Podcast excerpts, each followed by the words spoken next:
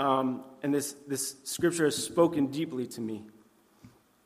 And my hope and prayers for you is that it encourage you, especially those who are wrestling with difficulties, because we all wrestle with difficulties, that it humbles those who are not walking with the Lord, and that God will use this light, this message, to bring a light to us that we continue to persevere and pursue Christ in the midst of trials, and that we always seek his sufficient grace. So 2 Corinthians 12, 1 through 10. It says, Paul, I must go on boasting, though there is nothing to be gained of it.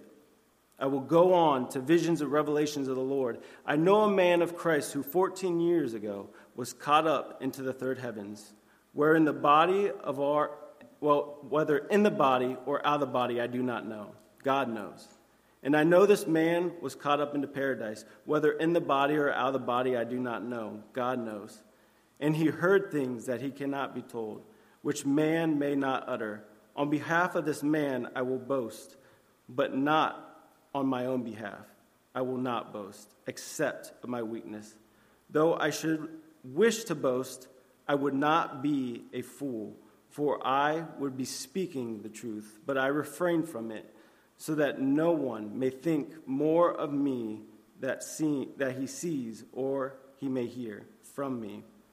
So, to keep me from becoming conceited because of the surpassing greatness of the revelation, a thorn was given to me in the flesh, a messenger of Satan to harass me, to keep me from becoming conceited. Three times I pleaded with the Lord about this, that it should leave me. But he said to me, My grace is sufficient for you for my power is made perfect in weakness. Therefore, I will boast all the more gladly of my weaknesses, so that the power of Christ may rest upon me. For the sake of Christ, then I am content with weaknesses, insults, hardships, persecutions, and calamities. For when I am weak, then I am strong. Let's pray. Father God, I thank you for this gathering. I thank you for your sufficient grace. God, as we gather together to study your word, may it be your words that come from me. God, may it be your Holy Spirit that convicts us, that grows us, to show us more of your character. That as we leave this place today, that we go and spread the gospel of Jesus Christ with our neighbors, with our families, with our friends, God. In midst of trials, in midst of being on the mountaintop or in the valleys, God, it doesn't matter because we know that your grace is sufficient. So may we go, grow, and engage in the, in the community here to equip people for gospel ministry. We thank you and praise you and bless this time. In Jesus' name we pray. Amen. Amen. So in 2 Corinthians 12, it's kind of in the middle of this speech Paul is giving a speech about boasting. He's going to the Corinthians church because, for several reasons. One, to describe himself and to defend his ministry, to defend himself as a true apostle, and mainly to talk to the Corinthian church about these super apostles that were boasting to them. These super apostles who were boasting about how great they were, how holy they were, how they could do miracles. Some of them not even sharing the true gospel of Jesus Christ. Others of them were boasting so that they could receive money from the Corinthian church. And Paul wanted to address this because some of the Corinthians were starting to buy it. They were buying this fake gospel that these super apostles were selling because it sounded good, because they were boasting so much. And to in Paul's letter, Paul takes the tactic, tactic of boasting, but he flips the script. and he boasts out of his weakness to show that Christ is who we rely on, not our own abilities. And Paul talks about these super apostles in 2 Corinthians 11, 12, and 13. Paul says, And what am I doing? I will continue to do in order to undermine the claim of those who would like to claim that their boasted mission they worked on the same terms as we do. For such men are false apostles, deceitful workmen, disguising themselves as apostles of Christ. So Paul is trying to share with the Corinthian church do not listen to these false apostles who boast about the things that they're doing and not boasting about the cross of Christ. And when we read this, we tend to think, get them, Paul. Tell those Corinthians what they're doing wrong. Or we think, how could the Corinthians ever sell this false gospel? But when we step back and we really examine our hearts and we examine our cultures, our culture, our culture is infested with these types of super apostles. In the secular world, we see people constantly boasting about how good they are, how wealthy they are, how great their new cars are, how awesome their house is. They're boasting about things outside of Christ. People are selling us Christians things that, think, that we think might change our lives, that will make our lives better. If you only buy this or you get this new version of this, your lives will be that much better. Sometimes we give them our money, we fall for it. We also see in the secular world people boasting of, of how great their ideas are, how great what they believe is. And they post it all over social media. And the sad thing is, a lot of times, we follow them. As we're supposed to be Christ followers, we tend to follow these super apostles. And even in this Christmas season, it's filled with advertisements of if you buy this, it will bring you joy. Celebrate this, and it will bring you hope. But it's a false hope, it's a false joy because we can only find our joy in Christ. We only have hope in Jesus Christ. And sadly, this has infiltrated the church, right? This super apostle, this thinking of boasting of who we are and what we've done has come into the church. And, and sometimes in us, we say, Look what we've done for Christ. Look how holy we are. Look how long we prayed. And we do it in the name of Jesus. And so if we do it in the name of Jesus, it's okay. and we boast about ourselves, but oh, we, we, we did this in the name of Jesus, so we kind of justify our actions. And, and look, I'm here to confess and confront. I'm guilty of this, very much so. Virgil asked us back, and I've shared, look what we've done in Honduras. look how many souls were saved in the name of Jesus. But sometimes I lost the focus of who was doing the work. So, not that I did it in malcontent, but I think this super apostleness, this, this boasting, has so infiltrated our culture that it's hard to run away from. It's just kind of ingrained in us. So we have to battle and fight against it. And just as I was going through the scripture in 2 Corinthians 10 17, it says, If we boast, we boast in the, in the Lord. But not boast out of our strength and what we've done, but as Paul, we boast in our weakness. But this principle is not only seen in Paul, it's also importantly taught by Jesus in Luke 10 17 through 20. After Jesus sent out the 72 to go preach the gospel, they come back filled with joy. And the scripture said, The 72 returned with joy, saying, Lord, even the demons are subject to us in your name.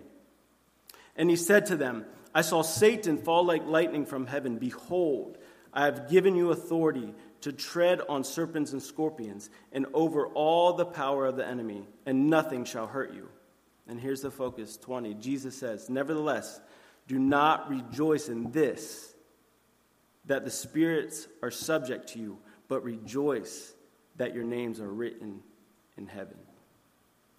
So many times we lose focus and we rejoice of what God's doing through us instead of rejoicing that our names are written in the book of heaven. Instead rejoicing in the cross and boasting about the cross, we forget that we boast about what we've done. And I'll be honest, this was a this is a tough year of ministry for us, but not like every year is easy, but but there's a tough year in ministry for us. And as I was praying, I, I came to a point and Jesus just said, Am I just not enough for you? You're complaining about this and this and this, but the cross is enough. And so I, I said, Thank you, God. I said, I have to come to a realization that if God gives me nothing more, if I'm just left with nothing, the cross is enough for me. It's a hard revelation, it's hard to live by, but that's what Jesus is calling to. That the cross is enough. So the question it, that I ask myself, or we should ask ourselves, is how do we check ourselves? What do we need to do to make sure we're not falling into this trap of, of the super apostles, that we're not trying to boast about ourselves or we're not trying to sell or, or to buy what they're selling. That we rely on our, our weaknesses and rely on Christ to move instead of relying on ourselves. And what I come, around, come away with in chapter 12, verse 7, is that we need to examine ourselves.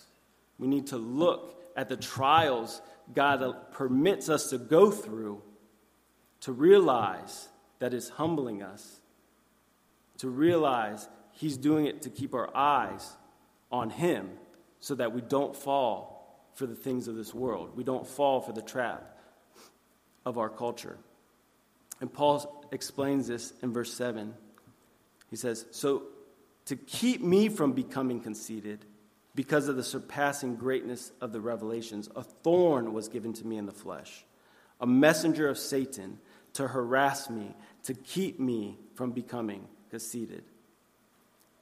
So, the points I want to make clear is first, Paul recognized, yes, he was going through hardships, but he recognized that God permitted those hardships. God permitted the thorn in his flesh.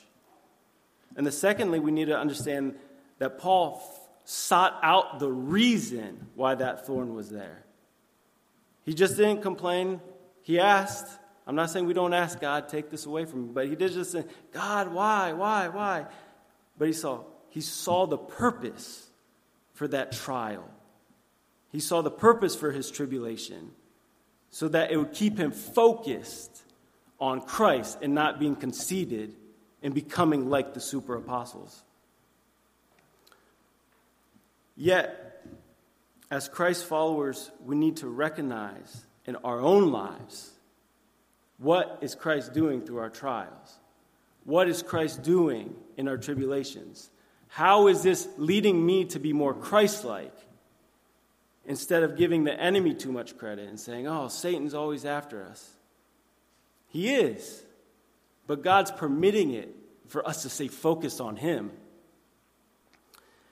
we need to seek how is our trials and tribulations keeping us humble? Or are they allowing us to keep our eyes on Christ? Is Christ permitting these things to happen so that we continue to trust and rely on Him and not our own abilities and not our own strengths? Sometimes what we deem horrible or devastating in our own eyes, God sees it as a blessing and as an opportunity to grow our faith and to become more Christ like. And we see this James 1, in chapter 1, 2, and 4. And, and ever since I started reading my Bible, this verse has always stuck out to me. it always boggled my mind because it says, Count it all joy, my brothers, when we meet trials of various kinds. Why should I consider it joy when I'm going through hell? Why should I consider joy when my grandmother is passing or when we're struggling with family or there's difficulties in relationships? Well, verse 3 For you know that the testing of your faith produces steadfastness. Let the steadfastness have its full effect, that you may be perfect and complete, lacking nothing. So, if we can stay focused on what God is doing, if we can stay humbled, we will not fall to the trap of being conceited and saying, Look what I'm doing for the Lord. But we continue to say, Look what God is doing in my life. Look what God has, has done on the cross. God permits the trials and difficulties so that we are allowed to persevere and be made complete. And so we stay focused on growing to be more like Him. Um, I have a picture Uh, that is our me and Ezra's special spot in Honduras. Um, so we love to go hiking, uh, and it always starts off great. Ezra's looking at the chickens running around. He sees donkeys, and it's great. But to get to that spot, and that's our special spot, that's usually where we pray um, and turn around. And then usually after we get um, it's baleadas, it's tortilla with beans. That's like our end of trip special thing that we eat together. He loves his beans and tortillas. Um, anyway, so to get there, you have to take a steep incline up the mountain. Every time we get to that point, I know what's coming. It's, Daddy, I'm tired. he looks up there. He says, Daddy, uh, can you put me on your shoulders? And I have to quietly say, No, son, you've done this before. And I give him three options. I said, One, we can stop and turn around. But if we do that, we will not get to our, our special spot. Two, I say, I'm going to go up and you can just stay here and complain and cry and you can sit here and wait till I come back. And he's scared to do that. or third, I say, or you can persevere. You can walk up this hill and we can get to our special spot and we can rest there and we can pray and we can see the birds and we can look at this beautiful view. And I see that God using that analogy in our spiritual lives as well. That when we come to our struggles, we come to hardships in our lives, we can do one of three things. We can stop and turn around and say, Nope, not going to do it. And we fall into the trap of the world. We think the world is better, easier, and I'll just go turn around and go back to that. Or two, we just sit and complain and say, God, why, why, why, why? Because we don't understand. Or three, we can persevere and we can get to where God wants us to go, to see the beauty of what He has for us after we persevered. And so that we can become more Christ like and less like the world. And so, this is what Paul is saying in our walk with Christ and that's what he saw in his own life is to keep me humble, I need to persevere. I need to, to endure this hardship. It keeps me from boasting. It keeps me rooted in Christ. And Paul realized that his struggle, that thorn in the flesh, was for a greater purpose. And that when he endured, he grew closer to Christ. So, if we are to live opposite of our culture, if we are to live opposite of what uh, society is telling us is good for us, then we need to endure the trials and tribulations so that we can stay rooted in Christ. And now, in, in chapter 12, verse 8 and 9, Paul is so gracious and he tells us how that we can do that. Because I say this, and it's not easy. We've all faced trials and tribulations, and we know we can say in our mind, well, we need to persevere, but that doesn't make it easier, right? But Paul gives us of how we can do this. How, when we're in those moments, we can rest on Christ's sufficient grace. And so 2 Corinthians 12 8 tells us, Three times I pleaded with the Lord about this, that it should leave me.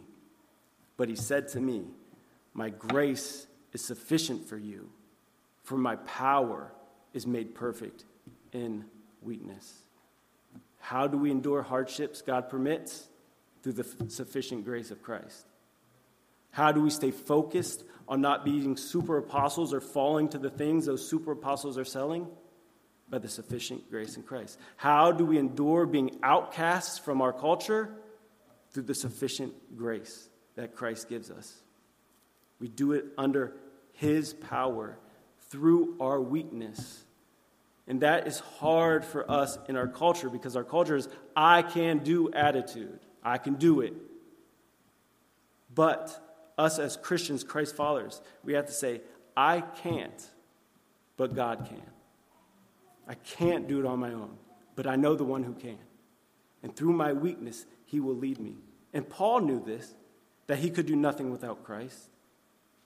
He was humbled from the very beginning when he was blinded, that he had to rely on Christ and not his own strength. Paul understood that through the power of the Spirit, only the Spirit could make people saved. Only the Spirit could draw people to Christ. It wasn't the power of Paul. And even through struggles in his own life, he knew the miracles God could do, but he did not boast on those. He boasted about his weakness because he knew nothing could be accomplished without the Spirit and without Christ. And this is how we grow deeper in relationship with Christ by relying on his grace and not relying on our own abilities. And this is how we are separated from the super apostles. That's how Paul separated himself. As they go on boasting of, look what I did and look what I can do, and follow me, and you can do this. Paul said, no. he says, Christ is doing this. I do nothing. And me and Kelly have real life examples of this. Every Friday, Saturday, and Sunday, we, we help run a rec center. Every hour on the hour, we give a, a devotional, a gospel message um, to the lost that come into the center. And Kelly and I have this conversation often that every time we feel like we prepare a message um, and that we're good about it, and we go out there and we're really slinging the word, and it's good, and I'm strong, and I'm on fire, and we always ask for a response. And those times we hear a lot of crickets. and I go back behind the counter, Kelly, I just, oh, it felt so good. But where's the response? And then there are the other times when we're really busy and we're working and we're helping people and we're talking with people and it's my time to share and I'm like, what am I going to share? I, have, I don't know what I'm going to share. You know, I might be angry with somebody that stole a puzzle piece or, or kicked a basketball and exploded. And I go out there and I just share the simple gospel. And I ask the response Who is ready to de- dedicate their life to Christ? Raise your hand and you'll see hands pop, pop, pop. And I'll go back to Kelly. I said, Praise God. But in those instances, I realized it's not, it's not Ryan. It's the simple gospel that changes lives. And it became a real revelation to me that it's through my weakness I am made strong. It's through my weakness I need to rely on Christ. And so, when we rely on Christ's sufficient grace, Paul calls us to respond to that. Ooh, I lost my notes in verse the, the second part of verse 9 paul says therefore i will boast all the more gladly of my weakness so that the power of christ may rest upon me when we experience christ's sufficient grace in our lives to help us get through the trials or help us minister to others we are called to then to respond to declare that it was not through us but it was through christ alone this is what our response should be to share God's sufficient grace. That it wasn't me, it was God's grace that allowed me to do this. And let us boast like Paul does. Let's look at 2 Corinthians 11 23 through 30. It's amazing that Paul is boasting about these things. Paul says, talking about the super apostles, are they servants of Christ? I'm a better one. I'm talking like a madman with greater labors, far more imprisonments, with countless beatings, and often near death. Five times I received the hand of the Jews, and forty lashes less one.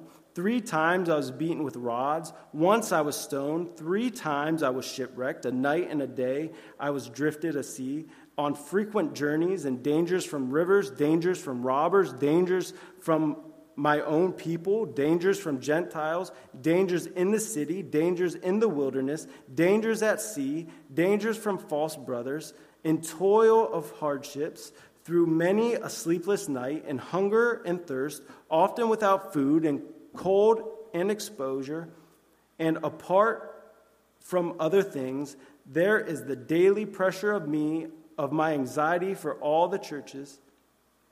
Who is weak and I am not weak? Who is made a fall? Am I not indignant? If I must boast, I will boast of the things that show my weakness. this is a great example for us that when we see the sufficient grace of Christ, let's go out and boast in how great He is, out of how weak we are.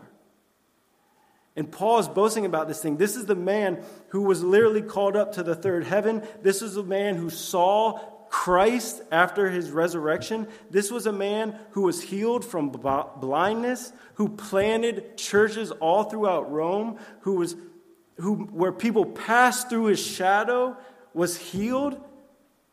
But this is what he's boasting about. He's boasting about his weakness because he wants people to see Christ and not the things he does. To show the glory of God and to glorify him in his weakness so that people can see God and not see Paul. This is the opposite of what those super apostles did. This is the opposite of what our culture tells us to do. And this is the example how we should follow.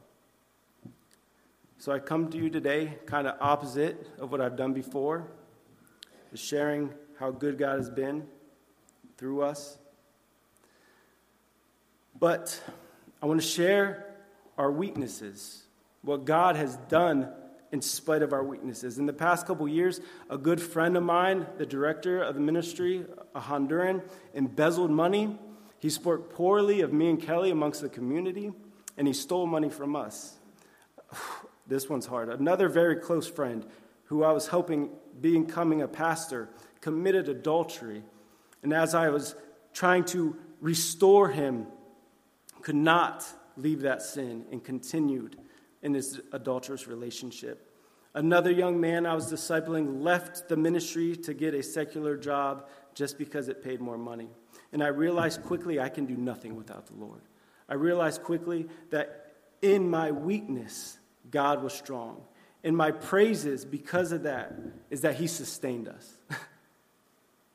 in the times I was ready to quit, times I said, Kelly, let's go. There's no purpose for us. If everyone's going to walk away from what we're doing, why are we here? It's in those moments God said, No, my grace is sufficient for you. In spite of my efforts, God has done amazing things this year. He has rebuilt things physically and spiritually and other people. He has reopened parts of the ministry that have been closed or have been dying. And it's not because of what we've done, it's only because of Him. And so, because of that, I will boast about my weaknesses and my failures and my faults because God's grace is sufficient, and He continues to lead us and guide us through those trials and allows us to see those things and allows us to root ourselves more closer to Him. Therefore, I no longer try to boast about anything that we do. I try to humble myself and not try to be like a super apostle and I try to be content in my weakness because God's sufficient grace. And Paul closes this section in 2 Corinthians 12:10 and he tells us, "For the sake of Christ then, I am content with weaknesses, insults, hardships, persecutions and calamities, for when I am weak, then I am strong." And my encouragement to you is find contentment in our weaknesses because it honors and glorifies God. May we learn to be content in our weakness, to glorify God when we know we can do things, but we, we know that in our strength we can do it, but allow us to be content and say, No, God, let me rest in you and you go forward and do it. May we swim against the current culture that tells us that when you're strong, you're more of a man. Or if you can do it, you're a better person. but allow us to rest in the sufficient grace of Christ. Allow us to rely on Him to get us through it. And I'll be honest again, it's easier said than done in times through those trials, and times when you feel weak, in times when people desert you. It just clearly stinks. and we try to justify ourselves to go out and think that we can do things and that we can fix it but when we rely on God's grace, we see the peace that we get when we rest in the Lord. And when we see Him move in spite of who we are, the joy that fills us and the love that we see in God in our lives, it's those moments that just bring us more closer to Him and say, Thank you, God. Thank you, Christ, for what you've done for me on the cross. Thank you for how you've continued to sustain me and be with me in the midst of the mountaintops, in the midst of the valleys. So here is the application I hope to leave you with from the principles of Paul's speech here.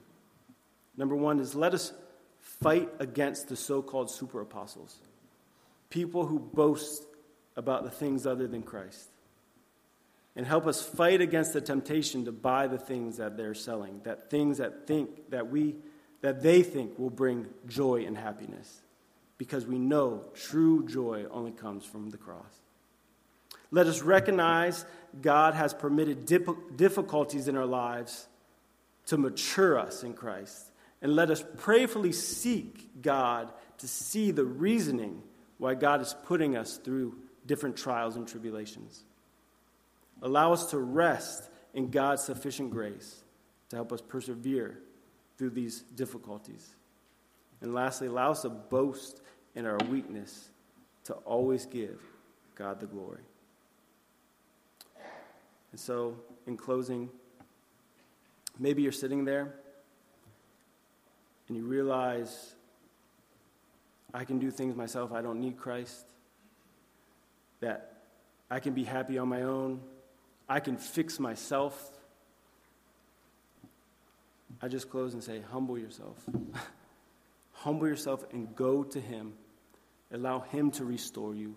Allow Him to fix your heart. Allow Him to be your strength. And so let's pray. Father God, you are so good.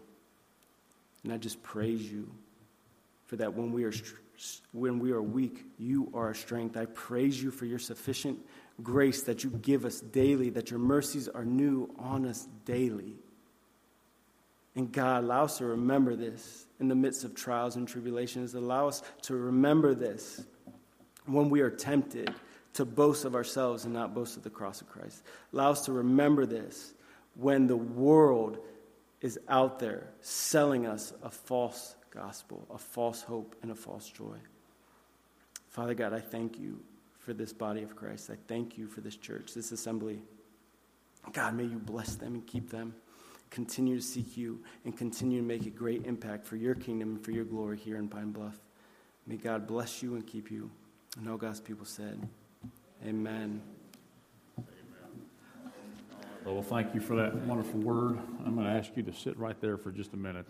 As we move into our ordination portion of our service, I want to share with you a few pers- passages of Scripture, uh, very briefly, that talk about what it means to be an episkopos or a presbytoi, the word we get overseer from in the New Testament. So I'm going to ask Pastor Corey, if or excuse me, Craig. Where's Craig? There you go. He, Craig is going to come and he's going to read from 1 Timothy uh, chapter 3, verses 1 through 7, uh, what Paul is given through the inspiration of the Holy Spirit about the biblical qualifications for the office of overseer or episkopos uh, for this role of pastor. So uh, we're going to put it on the screen as well, and you can follow along if you'd like to listen to what Paul tells us. It should be 1 Timothy chapter 3, verses 1 through 7, the very first scripture verse. There you go. Okay, I'm reading now to the uh, New King James Version. but know this that in the last days perilous times will come, for men will be lovers of, them th- lovers of themselves, lovers of money, boasters, proud, blasphemers, disobedient to parents, unthankful, unholy, unliving, excuse me, unloving, unforgiving, slanderous, without self-control, brutal, despisers of good, traitors, headstrong, haughty, lovers of pleasure rather than loving of God, having a form of godliness but denying its power, and from such people turn away.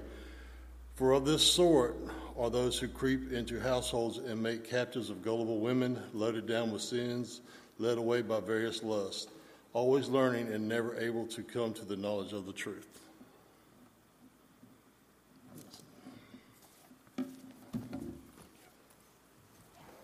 So he shares all that with you. Why, why does God give us pastors and overseers? To help counter all of those things, as Ryan was sharing with you in his message. So in 1 Timothy 3, there's about 19 qualifications that God's word gives us regarding this office of episcopos. And in 1 Timothy chapter 3, verses 1 through 7, we see all these different qualifications that are here. Let me read them briefly. The saying is trustworthy. If anyone aspires to the office of overseer, he desires a noble task. Therefore, an overseer must be above reproach, the husband of one wife, sober minded, self controlled, respectable, hospitable, able to teach, not a drunkard, not violent, but gentle, not quarrelsome, not a lover of money. He must manage his own household well with all dignity, keeping his children submissive. For if someone does not how to manage his own household, how will he care for God's church? He must not be a recent convert, or he may become puffed up with conceit and fall into the condemnation of the devil. Moreover, he must be well thought of by outsiders, that he may not fall into disgrace, into a, into a snare of the devil. And I will tell you, brothers and sisters, as we observe the life of Ryan and Kelly together, uh, I believe without a doubt uh, he meets the biblical qualifications for the role of elder, overseer, episcopos, bishop, uh, pastor. All those words are synonymous for what God is calling uh, Ryan to. I'm going to ask Corey if he'll come, and Corey is going to read from Titus chapter 1, verses 5 through 9, as Paul gives the commandment to Titus also, who's in a completely different ministry setting and context on the Isle of Crete. He's going to give Titus some specific qualifications that mirror Timothy, but in a different ministry context. So I want you to hear as Pastor Corey shares these with us. The Apostle Paul wrote to Titus and said, this is why I left you in Crete, so that you might put what remained into order and appoint elders in every town as I directed you. If anyone is above reproach, the husband of one wife, and his children are believers, and not open to the charge of debauchery or insubordination. For an overseer, as God's steward, must be above reproach. He must not be arrogant or quick tempered, or a drunkard, or violent, or greedy for gain but hospitable, a lover of good, self controlled, upright, holy, and disciplined. He must hold firm to the trustworthy word as taught, so that he may be able to give instruction in sound doctrine and also to rebuke those who contradict it.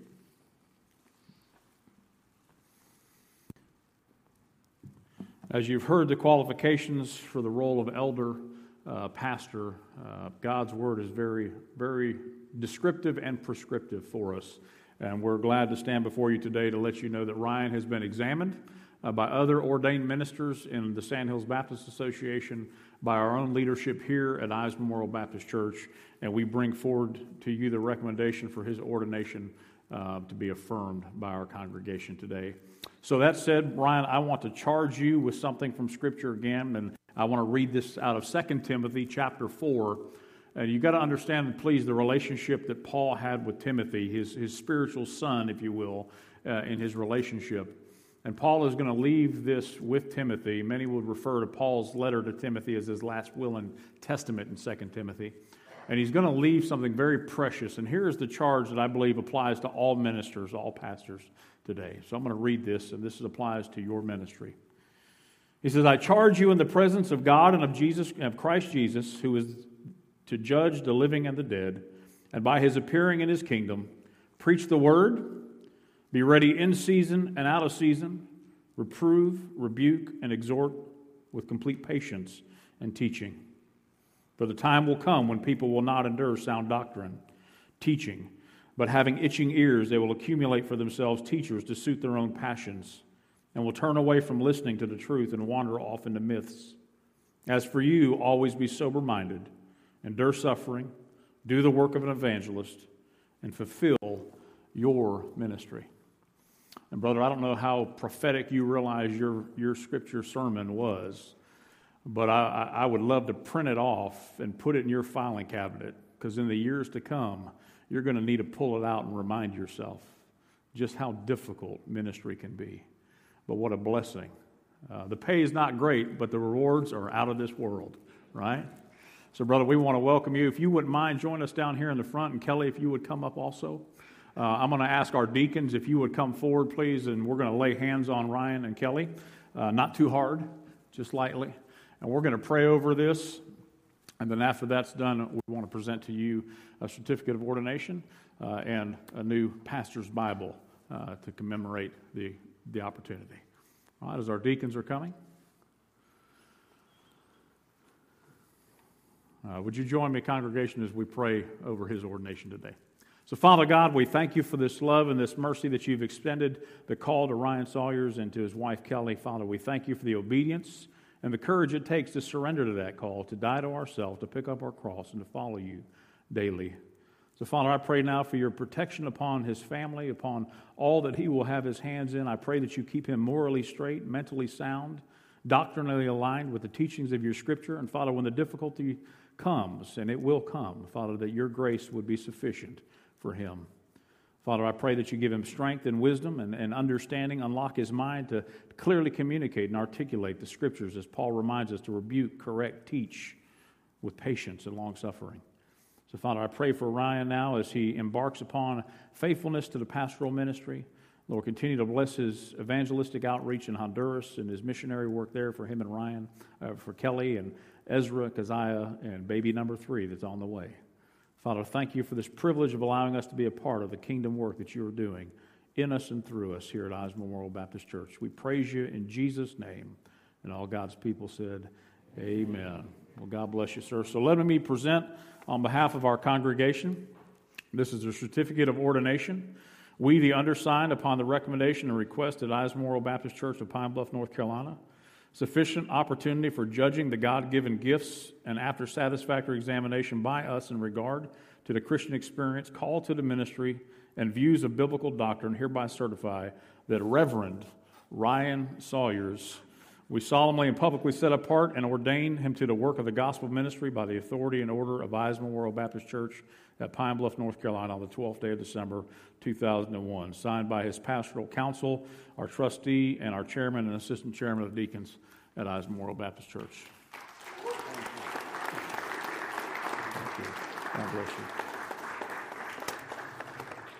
We're also going to present to you a minister's Bible. This has all the sermons outlined for him already, so he doesn't have to do any work, right? Uh, but it does have some funeral stuff in there in case you need anyway. Uh, so we want to present that to you as our gift to help you prepare on your way. And uh, we will be taking them to lunch this afternoon to celebrate. Miss Kelly, we want to thank you for all you do to support and to, to help lift him up.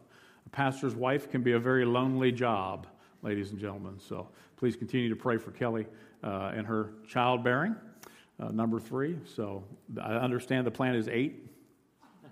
That's, Okay, all right.